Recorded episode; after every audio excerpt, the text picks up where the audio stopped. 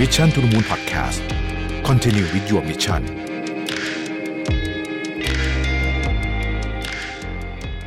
สวัสดีครับ ยินดีต้อนรับเข้าสู่ Mission to the Moon Podcast นะครับ คุณอยู่กับโรบิทานุสาหะครับ วันนี้เราจะมาชวนทุกท่านรู้จักกับคำว่า playfulness leadership นะฮะเพราะว่าจริง ๆ การบริหารทีมให้ดีๆเนี่ยเริ่มต้นได้ด้วยการเป็นผู้นำที่สนุกนะครับเวลาเรานึกถึงภาพผู้นำเราอาจจะนึกถึงคนที่แบบ ทำงานตลอดเวลาหน้าตาคำเคร่งเคร่งเครียดนะฮะเวลาเขาเป็นห้องผู้ผู้นำคนนี้นะฮะเราก็รู้สึกว่าเหมือนไปห้องเย็นอะไรประมาณนี้เนี่ยเขาชอบแซวกันนะฮะคือจริงๆเนี่ยผู้นำเนี่ยไม่จำเป็นจะต้องเป็นแบบนั้นก็ได้นะครับ ผู้นำสามารถเป็นผู้นำที่มีความสนุกสนานอยู่ในตัวเองก็ได้นะบางคนอาจจะชอบผู้นำจริงจังบางคนอาจจะชอบผู้นำสนุกสนานนะฮะทั้งสองเนี่ยก็มีจุดเด่นที่แตกต่างกันออกไป นะครับ ผู้นำที่มีการจริงจังการทำงานตลอดเวลานะฮะก็มักจะเป็นที่น่าเคารพและยำเกรงใช้คำนี้แล้วกันนะฮะมีคำว่ายำเกรงอยู่คือมันจะมีอารมณ์ของความแบบกลัวๆนิดหน่อยอะไรอยู่ในนั้นนะนะฮะแต่ว่านะฮะผู้นำที่สนุกสนานเนี่ยนะครับ ก็จะรู้สึกว่า เอ้ยเข้าถึงง่ายกว่านะครับ แล้วก็กล้าพูดคุยได้มากกว่า คืออย่าลืมว่ามนุษย์เนี่ยเราเราไม่ได้สื่อสารกันด้วยแค่การพูดคุยนะ มันสื่อสารกันด้วยพวกนี้ลักษณะท่าทางบุคลิกพวกนี้เนี่ย มันส่งผลต่ออีกฝ่ายหนึ่งว่าเขาจะเขาอยากจะทำอะไรกับเรา หรือไม่อยากจะทำอะไรกับเรานะครับ หลังจากที่ทุกคนผ่านไอ้ช่วงโควิดมาเนี่ยนะฮะเราก็มาเจอกับเรื่องของความไม่แน่นอนทางเศรษฐกิจที่เราอยู่ตอนนี้เนี่ยนะครับ เชื่อว่าหลายคนเนี่ยอาจจะเริ่มเทใจให้กับผู้นำที่มีความสนุกสนานขี้เล่นในตัวมากกว่า นะครับเพราะยุคนี้เนี่ยเราต่างก็ต้องการผู้นำที่มีอารมณ์ขันบ้าง เพราะว่าถ้าเกิดจะจริงจังไปซะทุกเรื่องเนี่ยคือสถานการณ์มันจริงจังมากอยู่แล้วนะครับ หลายคนแบบเฮ้ยสถานการณ์จริงจังก็ต้องการคนจริงจังสิคือจริงๆอะผู้นำที่มีความสนุกสนานขี้เล่นนี่ไม่ใช่เพราะเขาไม่จริงจังนะฮะ แต่เขาจริงจังในอีกรูปแบบหนึ่งการแสดงออกในอีกรูปแบบหนึ่ง ถ้าเราอยากเป็นผู้ผู้นำแบบที่ หรือว่าเราเราเรารู้สึกว่าเราอยากทำงานกับคนแบบไหน สังเกตผู้นำที่เราเรียกว่า playfulness leadership เนี่ยนะฮะ การนำแบบ มีความสนุกสนานเนี่ยนะฮะเป็นทักษะอันหนึ่งนะที่ผมคิดว่าถ้ามีเราจะดีอ่านะครับคือไอ้ผู้นำเคร่งเครียดอะใครก็เป็นได้แล้วล่ะหมูหมูแต่ผู้นำสนุกสนานเนี่ยเฮ้ยอันนี้ต้องฝึกนิดหนึ่งนะครับข้อมูลจาก IESE Business School นะครับพูดถึงเทรนด์การจัดการสำหรับปี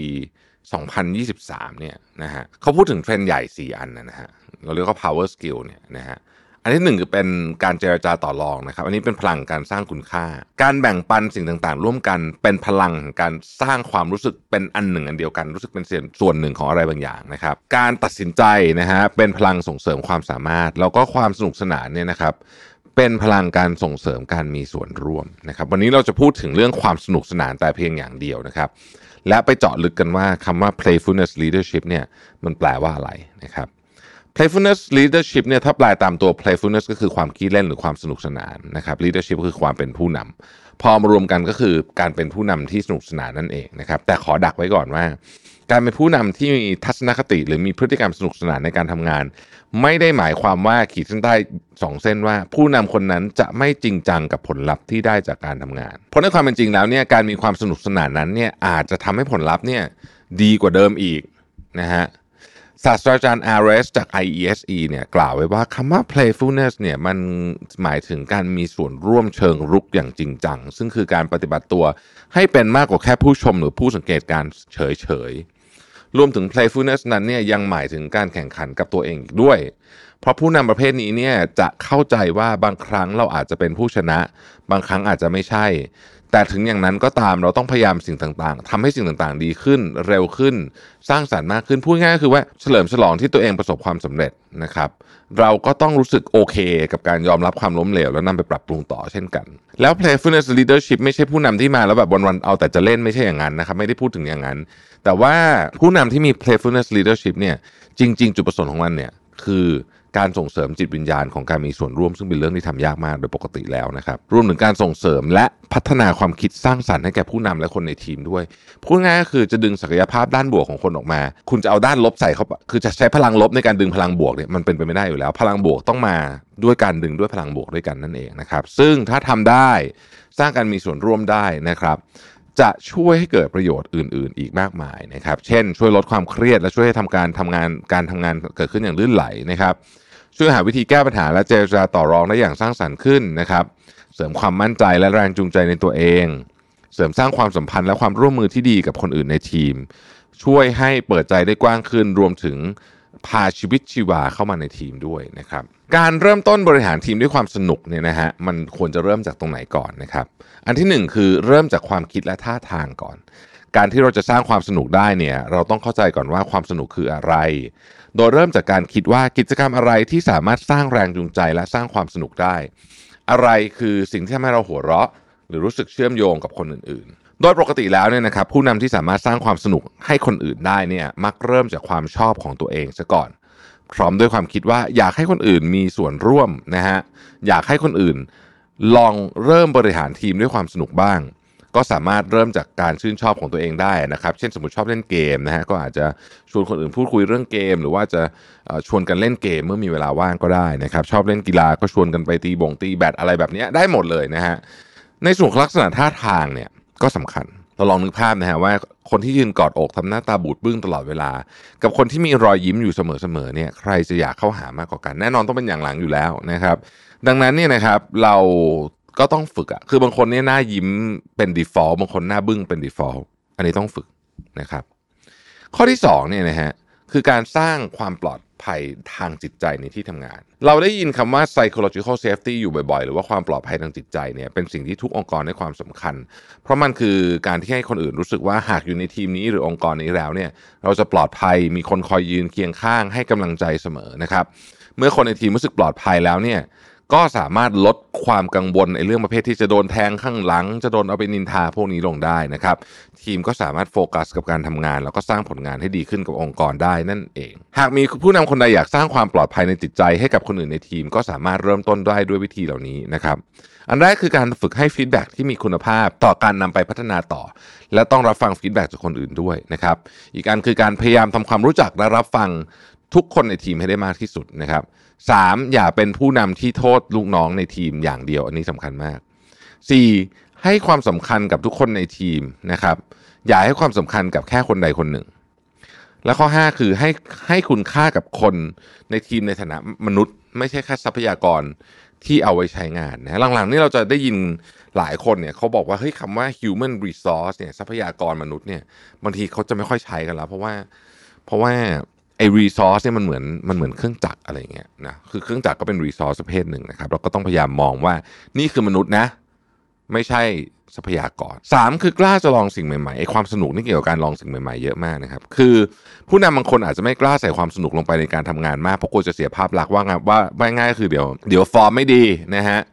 หรือกลัวว่าทำอะไรใหม่ ๆ ไปแล้วจะล้มเหลว แต่จริง ๆ เนี่ย feeling ของการผลักดันให้ตัวเองได้ลองทำอะไรใหม่ๆเนี่ยนะครับ ความสนุกเป็น part ที่สำคัญมาก เพราะถ้าเกิดเราไม่สนุกเราไม่อยากทำหรอกพูดจริงเพราะว่าการทำอะไรใหม่ๆมันเหนื่อยนะฮะการก้าวข้ามสิ่งที่เราไม่รู้จักมาก่อน ด้วยวิธีการสร้างความสนุกกับชีวิตเนี่ยจะช่วยเพิ่มการความสามารถในการเรียนรู้แรงจูงใจและประสิทธิภาพได้สูงสุดนะครับอันนี้สอดคล้องกับงานที่ตีพิมพ์ใน Science Direct นะฮะชี้เห็นว่าอ่าอย่างสมมตินะเกมที่มีความท้าทายนะครับการแข่งขันแบบในเชิงของ เกมพวกนี้นะฮะจะเพิ่มการมีส่วนร่วมได้จริง ๆนะครับ ตัวอย่างที่จะสร้างกิจกรรมสนุกเล็กๆน้อยๆที่สามารถทำได้ทุกวันเริ่มได้วันนี้เลยเนี่ยนะฮะเช่น ช่วงการประชุมงานอัปเดตระหว่างวัน โดยปกติแล้วเนี่ยเรามักจะเข้ามาประชุมเราก็แชร์เรื่องงานที่ตัวเองทำอะไรต่างๆ พวกนี้เนี่ยนะครับ รวมถึงอาจจะพูดถึงความท้าทายในการทำงานที่ผ่านมา อันนี้ปกติ แต่ถ้าเราอยากเพิ่มความสนุกเข้ามา ก็อาจจะเริ่มต้นการประชุมด้วยง่าย ๆ ว่า เออ weekend ที่ผ่านมาไปทำอะไรมากันนะฮะคือบางคนก็จะอยากเล่าบางคนจะอยากเล่าไม่เป็นไรแต่มันมีคนอยากเล่าเยอะเชื่อผมนะฮะมันช่วยให้คนรู้สึกว่าเออแบบได้พูดอะไรที่มันไม่เครียดบ้างนะครับ หรืออาจจะทำ pop quiz สนุกสนุกมาก็ได้เกี่ยวกับเหตุการณ์ช่วงนั้น เช่น สมมติอาทิตย์ช่วงที่ผ่านมา AI กำลังดังเนี่ยนะฮะก็จะทำ pop quiz สนุกสนุกนะครับให้ฝึกสมองสั้นๆ ก็ได้นะครับ อันนี้ก็จะเป็นการอุ่นเครื่องอุ่นสมองนะครับ เพื่อสร้างความคิดสร้างสรรค์ในตอนประชุมนะฮะ บางทีตอนประชุมเพื่อเริ่มโปรเจกต์เนี่ยนะครับ โดยปกติเวลาเราประชุมเริ่มโปรเจกต์เนี่ยเราก็มักจะเข้าไปประชุมเพื่อฟังว่าแต่ละคนเนี่ยต้องทำอะไรบ้างต่างๆ นานาพวกนี้นะครับ แต่ถ้าถ้าจะนำความสนุกเข้ามา ก็สามารถเริ่มได้จากการที่ให้ทุกคนเนี่ยมานั่งคิดและระดมสมอง เพื่อออกแบบภารกิจวัตถุประสงค์ค่านิยม และเป้าหมายร่วมกัน หลังจากนั้นให้ทุกคนเนี่ยจับกลุ่มเพื่อคิดและร่างภาพคร่าวๆดูว่าโปรเจกต์นี้มีอุปสรรคอะไรบ้างแล้วคิดหาทางออกเพื่อลดความเสี่ยงเหล่านั้นลงนะครับ อันนี้ก็จะเพิ่มความสนุกในการเอ่อเป็นในการทำงานได้ แล้วเราก็จะเป็นผู้นำที่คนรู้สึกว่าเอออยู่คนนี้คนนี้สนุกดีนะฮะการเป็นผู้นำไม่ใช่เรื่องง่าย เพราะเป็นคนที่ต้องดูแลหลายชีวิตในนั้น แล้วก็การปกครองคนที่มีลักษณะหลากหลายมากมายเนี่ยก็ไม่ใช่เรื่องง่ายเช่นกันนะครับ ไม่สามารถใช้สมองอย่างเดียวได้ต้องใช้ใจด้วยนะฮะแล้วต้องใช้อย่างอื่นด้วยนะครับ เพราะว่าโลกเนี่ยมันเต็มไปด้วยคนที่ ใช้คำว่าอะไรดีอะมีความแตกต่างกันเยอะนะครับ แต่หนึ่งในสิ่งที่คนชอบเหมือนเหมือนๆกัน คล้ายๆกันก็คือ เขาชอบคนที่อารมณ์ดีสนุกแล้วสบายใจที่จะอยู่ด้วยนะครับ ดังนั้น playfulness leadership เนี่ยจึงเป็นอีกหนึ่งทางเลือกนะครับ ที่เป็นกลยุทธ์ในการปกครองทีมนะครับเพื่อลดความกังวลให้กับคนในทีม แล้วก็ช่วยสร้างทีมเวิร์กทำให้ทุกคนเนี่ยเปิดใจมากขึ้นได้นั่นเองนะครับ ขอบคุณที่ติดตาม Mission to the Moon นะครับ แล้วเราพบกันใหม่พรุ่งนี้ สวัสดีครับ Mission to the Moon Podcast Continue with your mission